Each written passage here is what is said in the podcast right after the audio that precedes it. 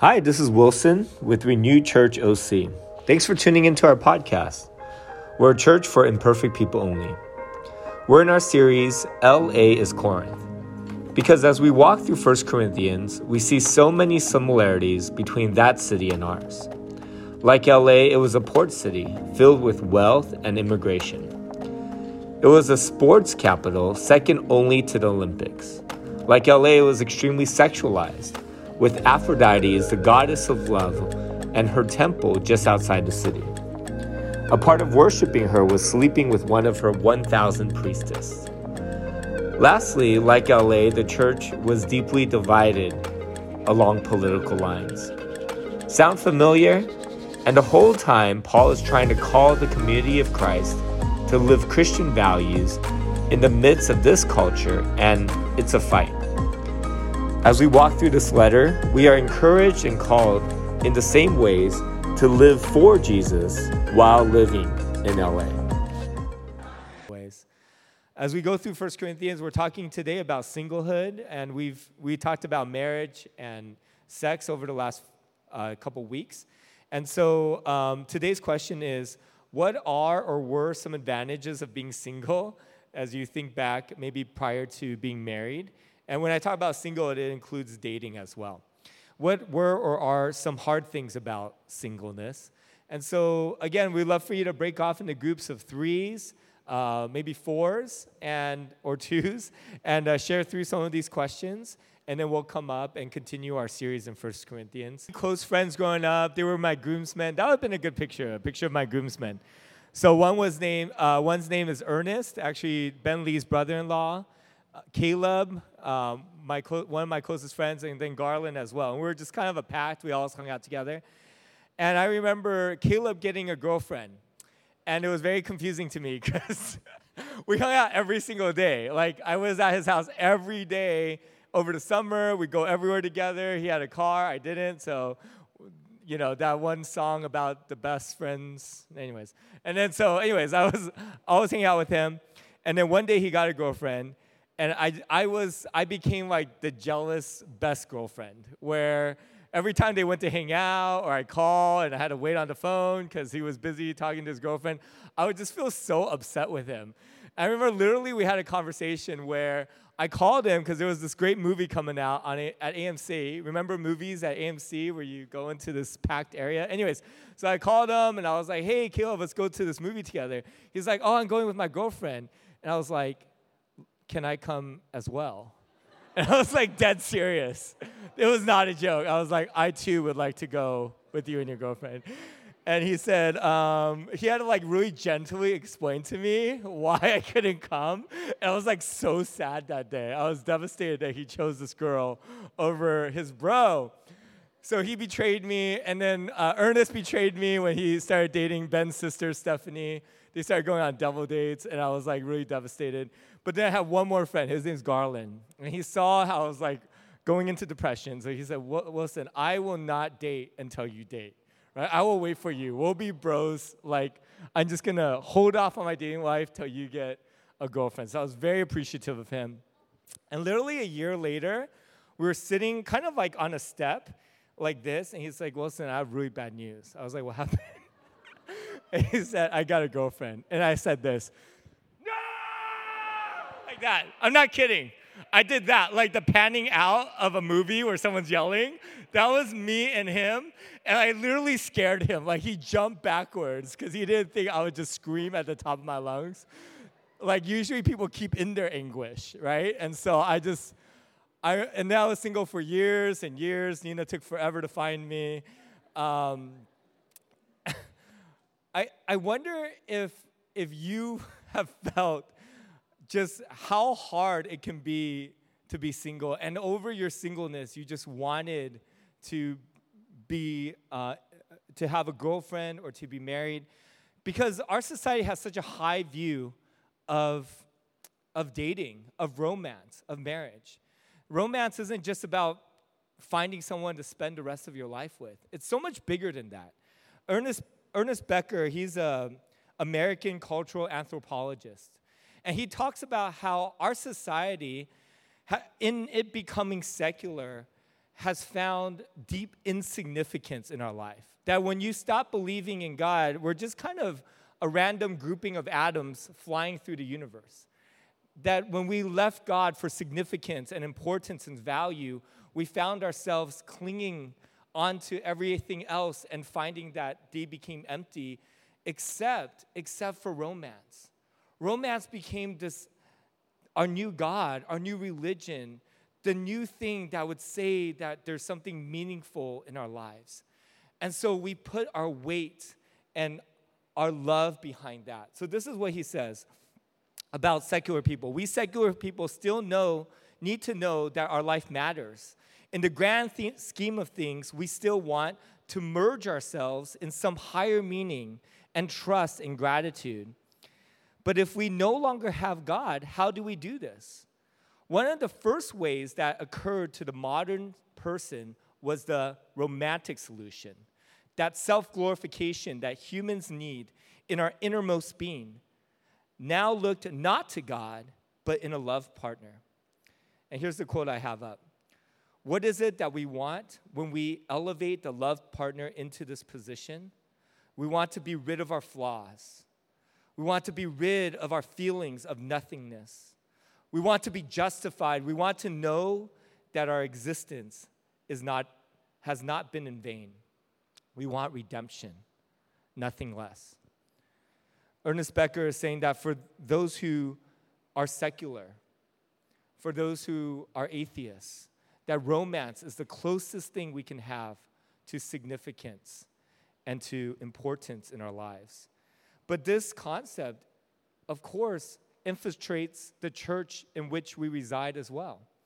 So it's become a part of our Christian uh, lifestyle, this elevation of marriage and romance way above what the Bible teaches in many ways.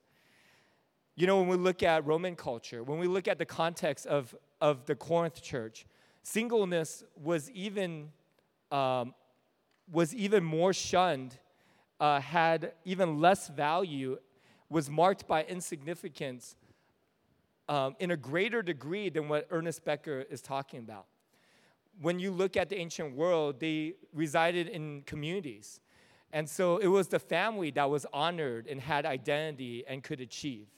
That the individual had no significance outside of the family. And actually, um, Caesar Augustine would find widows within two years if they didn't remarry. Can you believe that? So, was, in some ways, it was like illegal to be single.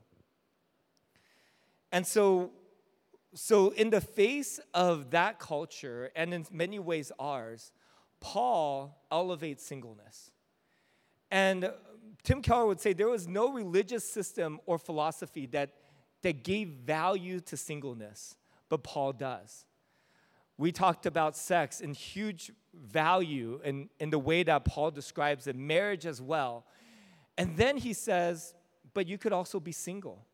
It's a totally legitimate way to live out your life. And in many ways, it's even better. He doesn't just espouse this to the Corinth church, but he had the church stand ready to sustain the widows when they lost their husbands. He actually allowed them to have the financial freedom in order to decide whether or not to remarry. That's the value in which Paul gives singleness. So it was a completely different paradigm than everything that was offered in culture, in religion, and in philosophy. Uh, the older you get, the more you appreciate someone being able to think outside of their culture. It, it feels impossible. Um, and Paul does that, of course, because of the Lord. A lot of my research I just uh, borrowed from Tim Keller, stole. Um, and so, if you want to, again, hear a better version of this sermon, Sexuality and the Christian Hope, you can uh, get that on your local podcast. And he just, it's like reading, it's like hearing him read a commentary. That's how he preaches. We don't get many Tim Kellers in a lifetime. So, I would love for you to listen to that sermon. Okay, so the next part is Tim Keller again and, and Paul looks at singleness as an advantage. And this is how he espouses this. In 1 Corinthians chapter 7 verse 25, he says, "Now about virgins, and you could think of that interchangeably as people who are single. I have no command from the Lord, but I, I give a judgment as one whom by the Lord's mercy is trustworthy. Because of the present crisis, I think that it is good for a man to remain as he is. Are you pledged to a woman? Do not seek to be released. Are you free from such a commitment? Do not look uh, for a wife. If you do look for a wife, you have not sinned. If a virgin married, she has not sinned. But those who marry will face many troubles, it is true, in this life, and I want to spare you of this. So, Paul is actually leaning towards singleness. He's saying that this isn't a theological doctrine, it's not sin, a sin to be married. But if I were to give you an advice, uh, advice as a pastor, this is what Paul's saying consider, seriously consider being single. Again, a totally different concept than the culture he was, um, was involved in.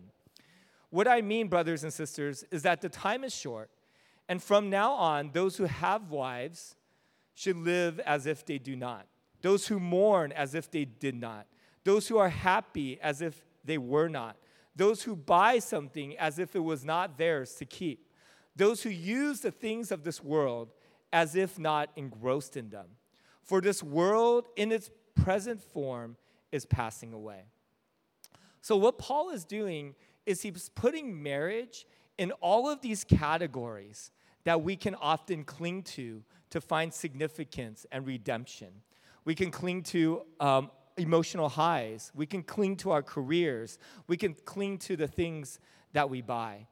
And what Paul is saying is just like marriage, these things are not where you're supposed to find your ultimate significance and identity. And yet, that's where all of Corinth and maybe Rome was finding their significance and identity in wealth and happiness, in friendship, in marriage and fame. The, the Corinth people would come to, all of Rome would come to Corinth for trade, for um, excursions, for entertainment. And, and Corinth offered them fulfillment. Whether they were looking at fulfillment in wealth or happiness or sex, they could get it in Corinth. So, Corinth was again one of the wealthiest um, cities in the ancient world. You had to pass through Corinth in order to trade around the world. And Corinth was kind of one of those huge port cities. There's a, a saying in, in, in that time period where if you wanted to meet all of the Roman Empire, you would just sp- stand long enough in the city square of Corinth. You could meet the whole world. And so there was all of these opportunities to gain wealth because of the trade there. You could find your career. You can be happy that way. You could also obtain fame. The second games to the Olympics was held in Corinth. They had a stadium of 12,000 people. They had a concert hall of 3,000. You could be an influencer. You could be famous in Corinth. And of course, sex was abundant. And what Paul is saying is that this world in its present form is passing away. The word form means mask, it means a facade, something that, that deceives people, right? It's, it's, it's in front of them saying something, but it actually holds nothing behind it. And he's saying that the mask of Corinth is being peeled away for those who are Christian that you used to believe these things would give you significance and redemption. But when you become a Christian, you start holding those things with open hands. You don't believe in them the way you used to.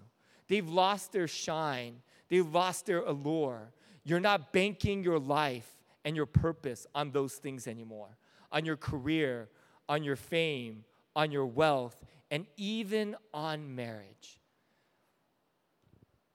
You know, I used to um, be addicted to gambling. Some of you guys knew that already. It was about a 10 year stint, 15 years ago, by the way. So as you give to renew, do not worry about your tithe. Um, but for 10 years, I loved going to casinos. I loved playing online poker. And um, I consider myself a high roller. You know, our, our games at the height of my gambling addiction was uh, about a $500 buy in and it was pretty reckless tables where, you know, I could see a turn card and it would be it would cost like a thousand bucks. There, there are many pots over the course of an hour that would be a thousand, two thousand, three thousand dollars in order to participate in. So that was the height of my um, gambling career. And so on the next slide is a, is a slide of all the is the of the casinos in Vegas. I think it's in there. And I remember going to look going to a casino and I would just feel my adrenaline pumping. And I could spend the whole day there. Um, and I wanted the wealth that it was showing me. Like all the dollar signs, the people walking away with cases of chips. I've done that a few times. Winning a tournament that would give you like 20K, right? So I participated in the allure of a casino. For the Lord, of course. You know, I wanted, to, I wanted to be financially independent so I could serve the church. And so all these Christian justifications, those make the best uh, sinful lifestyles. So, um, so I just loved being in there. I had friends there. The, the, I was a regular. The, all the workers would greet me. I was very friendly, you know, looking for gospel opportunities. And so, so that, was, that was my life for a while. I spent about 20 hours a week trying to become a poker pro in order to fund, fund ministry.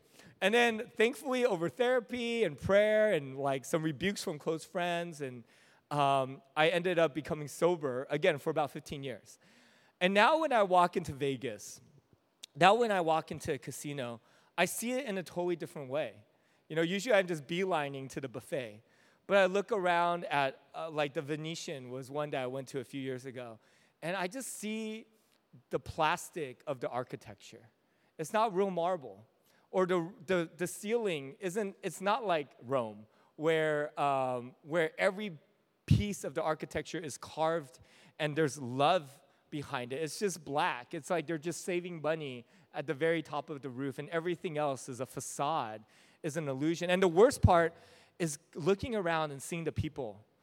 I remember when I was uh, addicted, I was waiting in line for the ATM, and there was a woman who opened up her, her purse. You know, it was like the long wallet, and there was probably 30 credit card stuff in there. And she was pulling them out one at a time and she couldn't get money out of the machine. And they were from the most random banks. Um, it wasn't Chase or Wells Fargo, it was banks I've never heard of. And then now when I go into a casino, I look around, there's, of course, like people who are on vacation dressed up, but the majority of people have shirts with holes in it. Their eyes are glazed over. It's like they've been there for six hours pulling on a stick, ho- hoping for their life to change. There's men who uh, come in and, and it's like they just came off the street after asking for money. Now they're giving it back to the casino who had taken it in the first place. And then the worst part about Vegas is driving out. I don't know if you've ever driven out of Vegas, stop for gas, and there's like slot machines in the gas station. Have you seen that? And there's people playing in those slot machines. I'm like, this is the Irvine of hell. Right, this is this is the suburbia of hell. If you go to hell and you and you go out like 40 miles into suburbia, it's that it's that slot machine. It's the slot machine at a dirty gas station with piss everywhere, and you're still playing slots there. And that's my new menu, especially coming out from an addiction, right? Like I'm not I'm trying if you go to Vegas and you play a couple hundred bucks at a at a at a table, I'm not, you know, that's not a big deal to me. But I was an addict, okay? And so when I look at Vegas, all of the promises that I had held on to, all of the lore, all of the shine and the glitz and the hope, the redemption that it held for me is pulled away. It's empty now to me. And that's what Paul's saying. He's saying that the world is in its present form is passing away. That there was this mask that you can find significance and value and, and find yourself in, the, in what Corinth had to offer. But when you became a Christian, that was pulled away. And you knew that you needed Jesus. And for Paul, marriage is a part of that category too. Kids are a part of that category. It's this throwback to Ecclesiastes where Solomon goes after every part of life women and education and fame and achievements. And at the end of every road, he says, There's nothing there's nothing really there that will deeply satisfy my soul. I, I just love um, Peter's calling where he's out on a boat. He can't, he can't get any fish in his net, which is every fisherman's dream, right? Is to catch huge fish. And Jesus is like, throw it on the other side. 180 some fish jump in. Uh, the Bible says they were large. He had to ask for help. And I think in this moment, Peter got everything any fisherman could ever want. He got the big fish story, and it was true. He could walk into his local bar and see that plaque on the wall, best fisherman of the year, right? And then Jesus says, um, Follow me, and I will make you a fisherman. I think Jesus gives Peter everything he's ever dreamt of to show him how small his dreams were. And then he goes on a journey with Jesus where he sees the dead raised and arms grow back. He turns the kingdom of this world upside down. And if you were to ask Jesus, what was, your, what was the greatest miracle you witnessed and participated in? He wouldn't say, oh, like that fish story was amazing. But that's all he lived for. And now it was the most insignificant part of his life. And that's the journey God's calling all of us on to let go of the dreams that this world has to offer you for the dreams of God. To be able to stand before the throne and say, Jesus, I lived all the dreams you had for me. I wasn't just catching fish. And Paul says you could do that better if you're single. uh, verse 32. I would like you to be free from concern. An unmarried man is concerned about the Lord's affair, how he can please the Lord. But a married man is concerned about the affairs of this world, how he can please his wife. It's true. And his interests are divided. An unmarried woman or virgin is concerned about the Lord's affair. Her aim is to be devoted to the Lord in both body and spirit. But a married woman is concerned about the affairs of her of this world, how she can please her husband. I am saying this for your own good, not to restrict you, but that you may live in the right way in an undivided devotion to the Lord. So there's two ways in which singleness is an advantage. The first way is that you can grow uniquely in your dependence on Jesus and become whole in Him. You can have this undivided devotion to the Lord where your aim um, is, to, is for the Lord and the Lord alone. You know, when I think about my closest friendships, they're people who we don't have to say anything, we don't have to do anything. The people that I love most in my life are people where my soul can just sit next to theirs. And there's a unique feeling and presence I gain from them because of the intimacy we share. And I could sit with them for hours because I just love their presence. And no one can gift me with their presence except for them. Do you have friends, family in your life that you just love sitting with? That when they're gone, you miss them, and no one can replace them. That's how I knew to marry Nina, because I would sit with her and be with her for days and days on end and be like, I still like being with you. You know, we spend we spend 14 hours together, and I'm like, Can I pick you up tomorrow? And she's like, All right, you know. I don't know if she wanted to be with me that long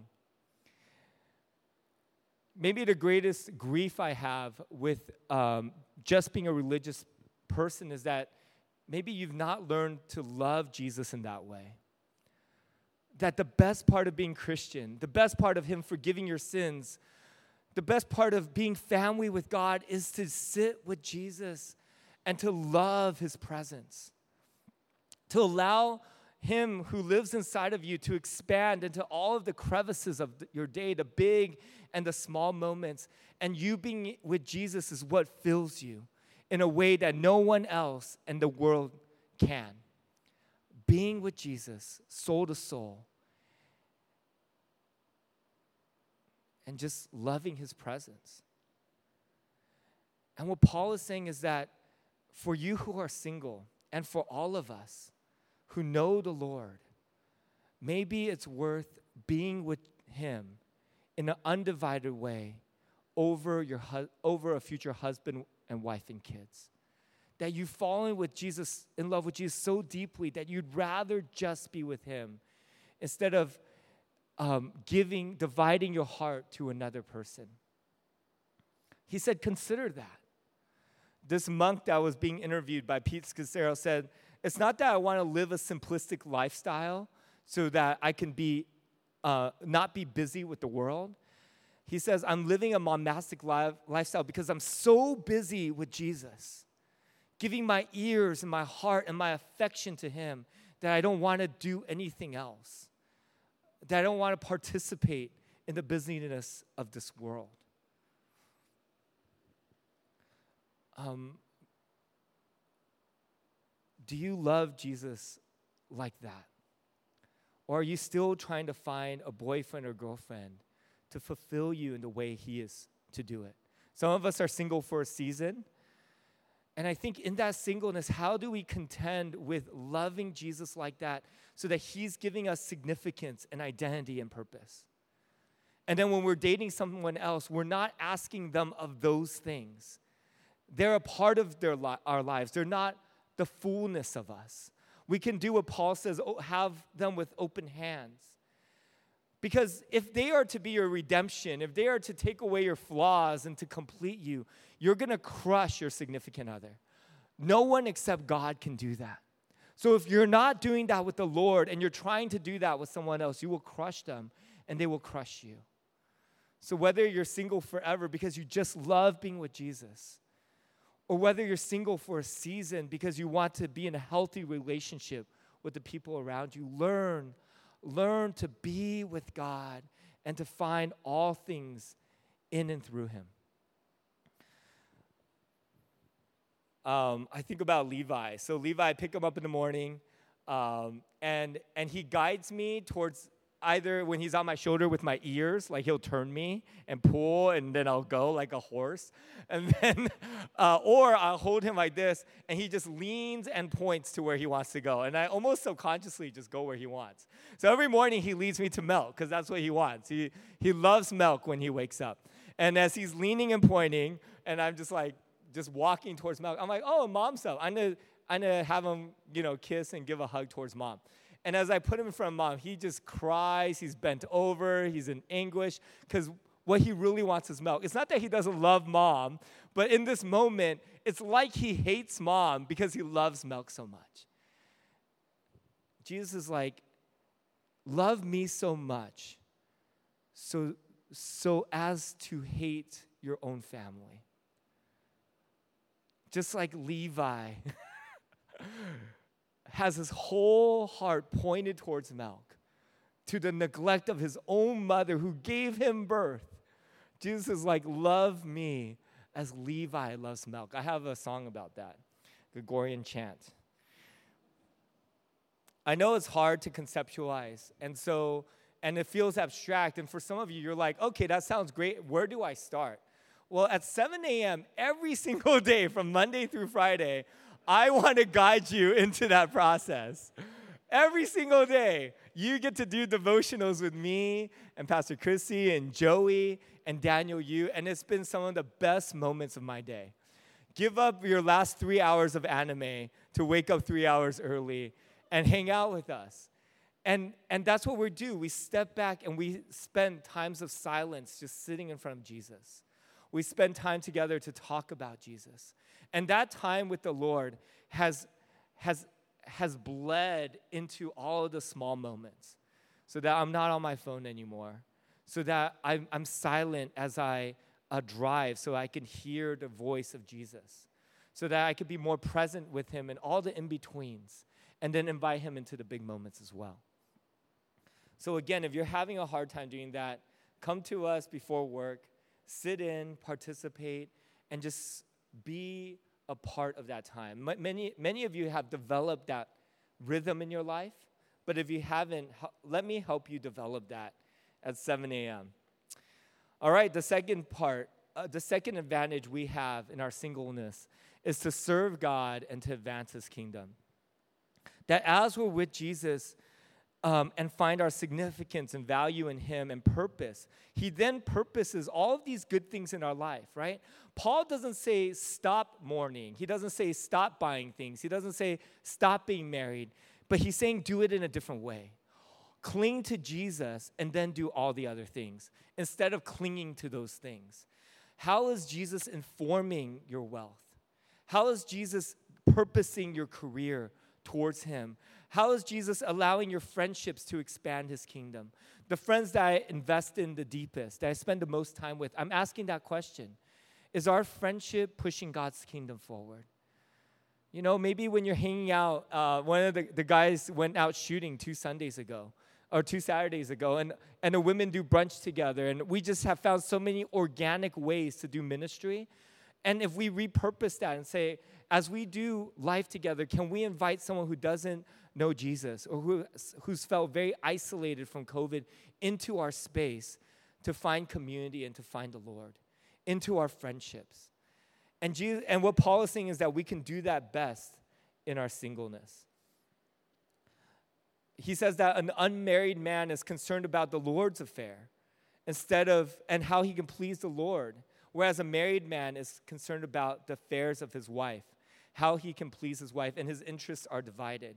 When you're single, you have more freedom, more autonomy, more energy, more time, more money than if you were married with kids. I know some of you are extremely busy, but if you were a dad, you would, it would be worse. and in that autonomy and freedom, right? Some people are like, I want to I want to be single so that I can have freedom, autonomy, and time for me. I can use it for the things I enjoy. I can really delve into my hobbies. I can spend every evening the way I want to spend it. But Paul's saying that you have that for the Lord. He's saying that singleness is advantage not because you just because you have more time and autonomy, but because you have that to spend on the Lord. You have it for him. And you can pursue ministry in a different way. You know, I have quite a few friends who felt called to overseas missions. But after they got married, they compromised a lot of that calling. Um, they ended up staying in the stateside and serving God faithfully here. But if they were single, they could fulfill some of that original calling and dreams that God had put on their heart. But when you're married, you're torn and you're divided and you compromise and you're supposed to. And God and Paul just admits that as a reality. So, how, so all of us, when we're married and when we have kids, especially, there are aspects of our dreams and our ambitions and even our capacity that gets cut short um, for the kingdom and service that we give to our family. But Paul says, as you are single, gift that to the Lord first. Take advantage of the, of the freedom and autonomy and the time that you have. I wrestled with this next uh, slide because I feel like I'm showing off a little bit, and it, it's probably that's probably a part of my motive. Um, so I don't know, I don't know how you guys are gonna receive this. But anyways, in my singleness, I, I saw myself take advantage, and these are this is a highlight reel, right? So just have that in mind. I struggled a lot in my singleness as well. You know, my addiction was the worst it was ever in my singleness. But there were these moments where I think in our singleness, God wants us to take risks to go on adventures, to go all out. We don't have to ask for permission, right? Think about all the places I traveled to Ghana, Singapore, China three times, in Indonesia, Vietnam twice, Mexico a few times, uh, DC, Texas, Hawaii, and Seattle, all for preaching engagements. When DC called me to preach, I just packed a bag and went. Like there was, I didn't have to ask for permission, you know. And all of these trips, I don't know if many of them are co- even conceivable with children or it would be like way more sacrificial. And me, Nina and I would have to talk for months over it. But when I'm single, I get to serve the Lord in radical ways overseas. In high school, um, by God's grace, we started a prayer movement from four, and then a year later, it was 70 to 90 high school kids in front of Diamond Bar High School. I gathered 10 Christian club presidents when I was a senior and cast vision for prayer meetings. And we saw 10 to 12 prayer meetings uh, erupt in, in our area from, from Wilson High School. Daniel, you led that all the way to Ayala, all the way down to Uni. And we gathered for prayer, praise nights of, thou, of a thousand. Um, it was amazing. And, and and then uh, in college, I went into, oh, and then for prayer, the prayer movement, I met someone 10 years later who was going to Diamond Bar High School, and, and they were still praying together. He would still, he participated in the prayer meeting that I got to launch, and he didn't even know who I was. He didn't know how it began. It just kind of always was there for him. Uh, in college, I started doing prison ministry at Camp Pendleton. I went to Union Rescue Mission with our junior hires. Um, and I cut my teeth preaching to, um, to homeless people. The suburban kid, 19, 20, trying to relate to homeless people who've gone through so much more life and experience than I did, believing that if I loved them, if I shared the gospel with them, if I preached scripture to them, that God would reach them. And I remember every time I walked off stage, people would come up and ask me for prayer because they were they just they just needed the Lord we uh, went upstairs. We were always playing. We got to play with the kids who were living at that facility who were homeless, and um, there was just such a need to be seen and loved and to have attention. in seminary, I went to Maryvale Group Home again with our junior hires and high schoolers. They did a lot with me, um, lots of adventures, and we served the kids there. Post seminary, um, I was a chaplain for Trinity Law School, and also we started up Epic. And pretty much none of these things I felt like I was uniquely qualified to do. I just raised my hand and said, Lord, I am available. I have time, energy, and autonomy. How do you want to use me?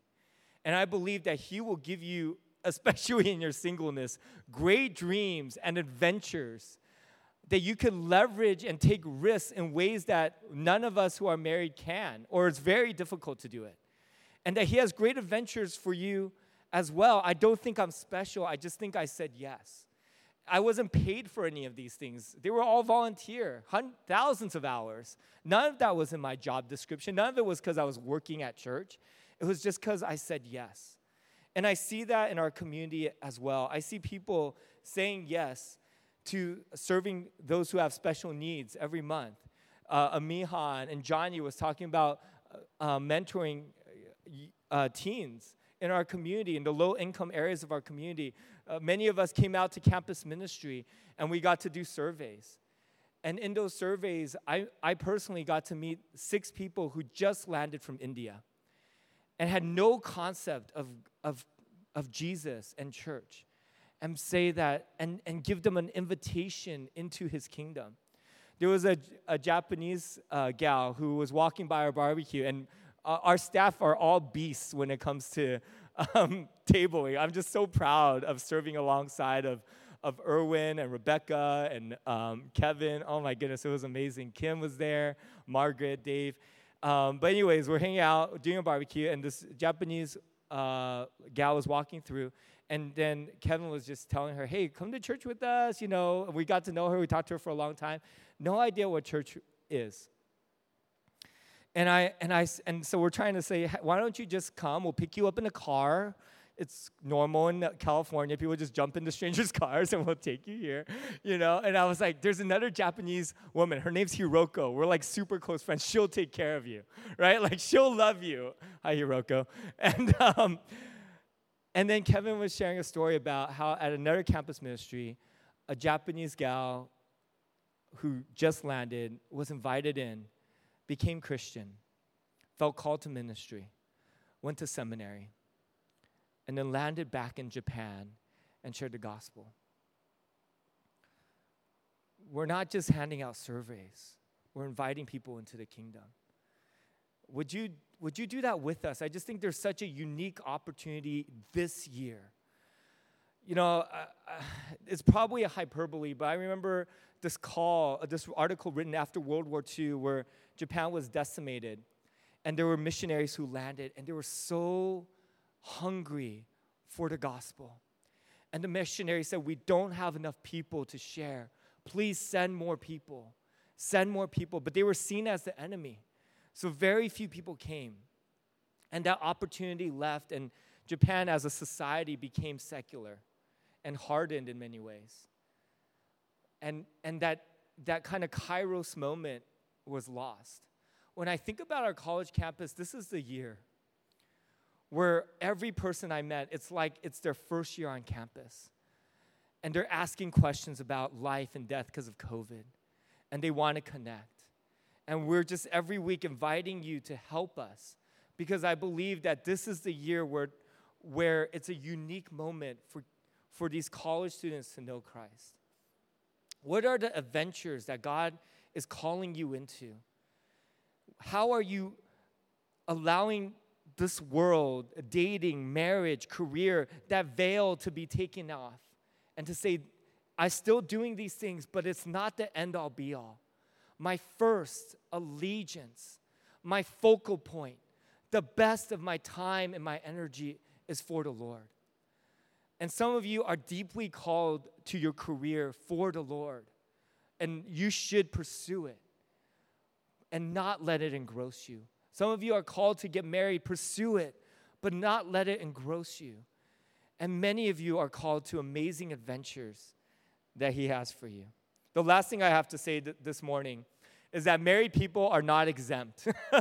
so if you checked out and you're like, yeah, all you young people, all you single people need to do that before you have kids, I just want to speak directly to you who are married or when you get married, when you have a child, that you're not exempt from living uh, the tension of serving God and family. Paul doesn't say, okay, now that you're married, give all your attention to your wife and children. No, he says to live with a divided heart, with a divided attention, and with a divided energy. I think as sub- suburban OC families, I see our tendency as we just give everything to our kids. And I would, I would say that maybe that's actually a disservice to them. Maybe they'll believe that they're the center of the universe, that, that there's nothing more important to, to your life than them. And actually, having a divided heart and attention and energy serves our children. I, I think about the ways that we can serve together as a church, uh, as families. And I think that a lot of it is just allowing our family to be a presence uh, for someone. Like our family presence is the gift.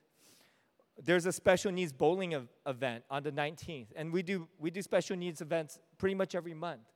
Can that be a part of how our family goes out and, and allow our family in the chaos and you not having the ability to fully attend to someone, but the family, the children's laughter and cries, and you being a family, can that be the gift to our special needs community as they watch a movie, as they go bowling? Um, what does it mean for your family to extend itself in, in rhythm? Right? We all have to have dinner together. Can you invite a young adult in um, and say, hey, be family with us? Your family's far away. You, you moved here from Hawaii. Join our family. Someone who's wrestling with same sex attraction or who identifies as LGBTQ and says, I'm going to live the rest of my life um, celibate for the Lord.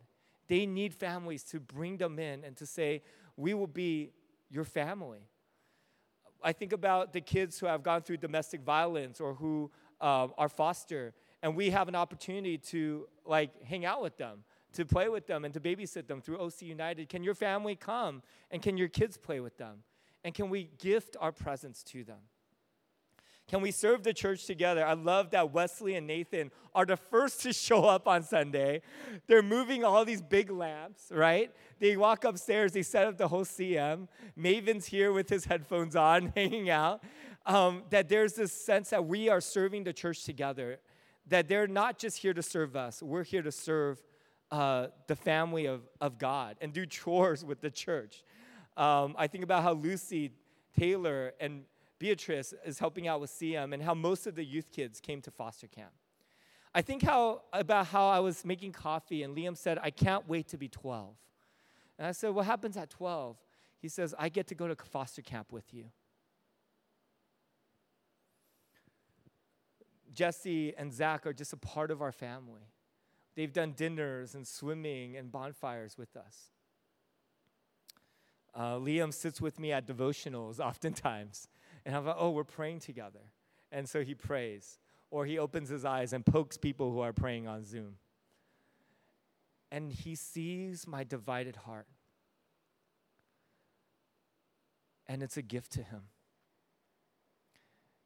And I hope that your kids will see your divided heart too. Your love for the church, you being absent for a week to serve at foster because you're telling them, hey, you have me full time as a dad, and these kids don't have dads. I'm going to go be a dad for them for a week. I hope they see your heart divided and that they follow the way that not just the way that you talk about the Lord, but that you're living and struggling to live out your faith when it's hard, when your life feels way too full, when you feel like you're still you're just kind of like um, um, treading water. They still see you try to love the Lord and serve Him, and that your life is about Him, even in the divide. God, I thank you so much for this church. I thank you for the dreams, the adventures that you've placed in every single person here. That as they sit and quiet their heart, they hear the great plans that you have for them and that and the courage to do it. And I pray that as they expand their capacity and feel themselves stretched, that they would come back to you and sit with you. And, and their capacity would, would stretch because they are with you and in your presence.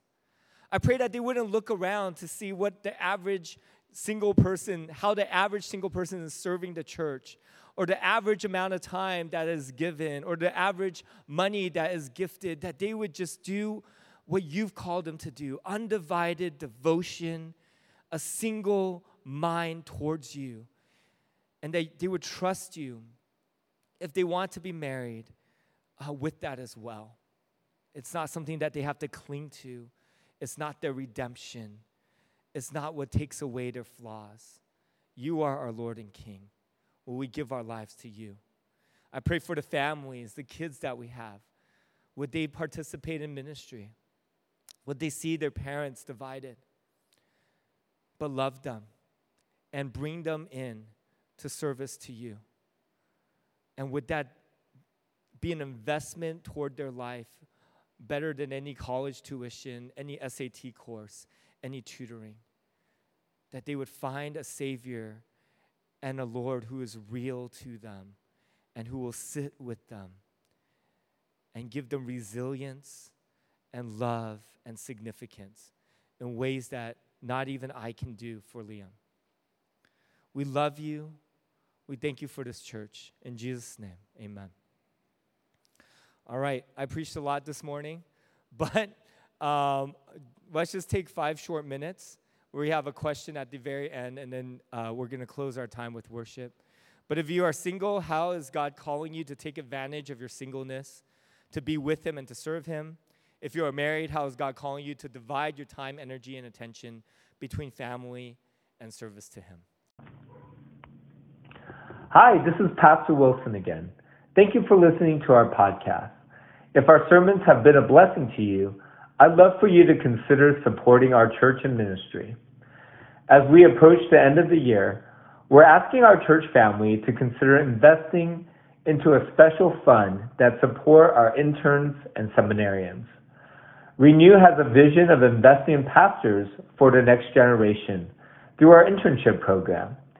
And your financial partnership can help set up a young pastor or missionary to faithfully serve the Lord for the next 30 to 40 years. I often dream about what Erwin or Kevin will do for the kingdom of God through their 30s, 40s, and 60s. Our goal is to raise $50,000 over the season. Would you consider joining us?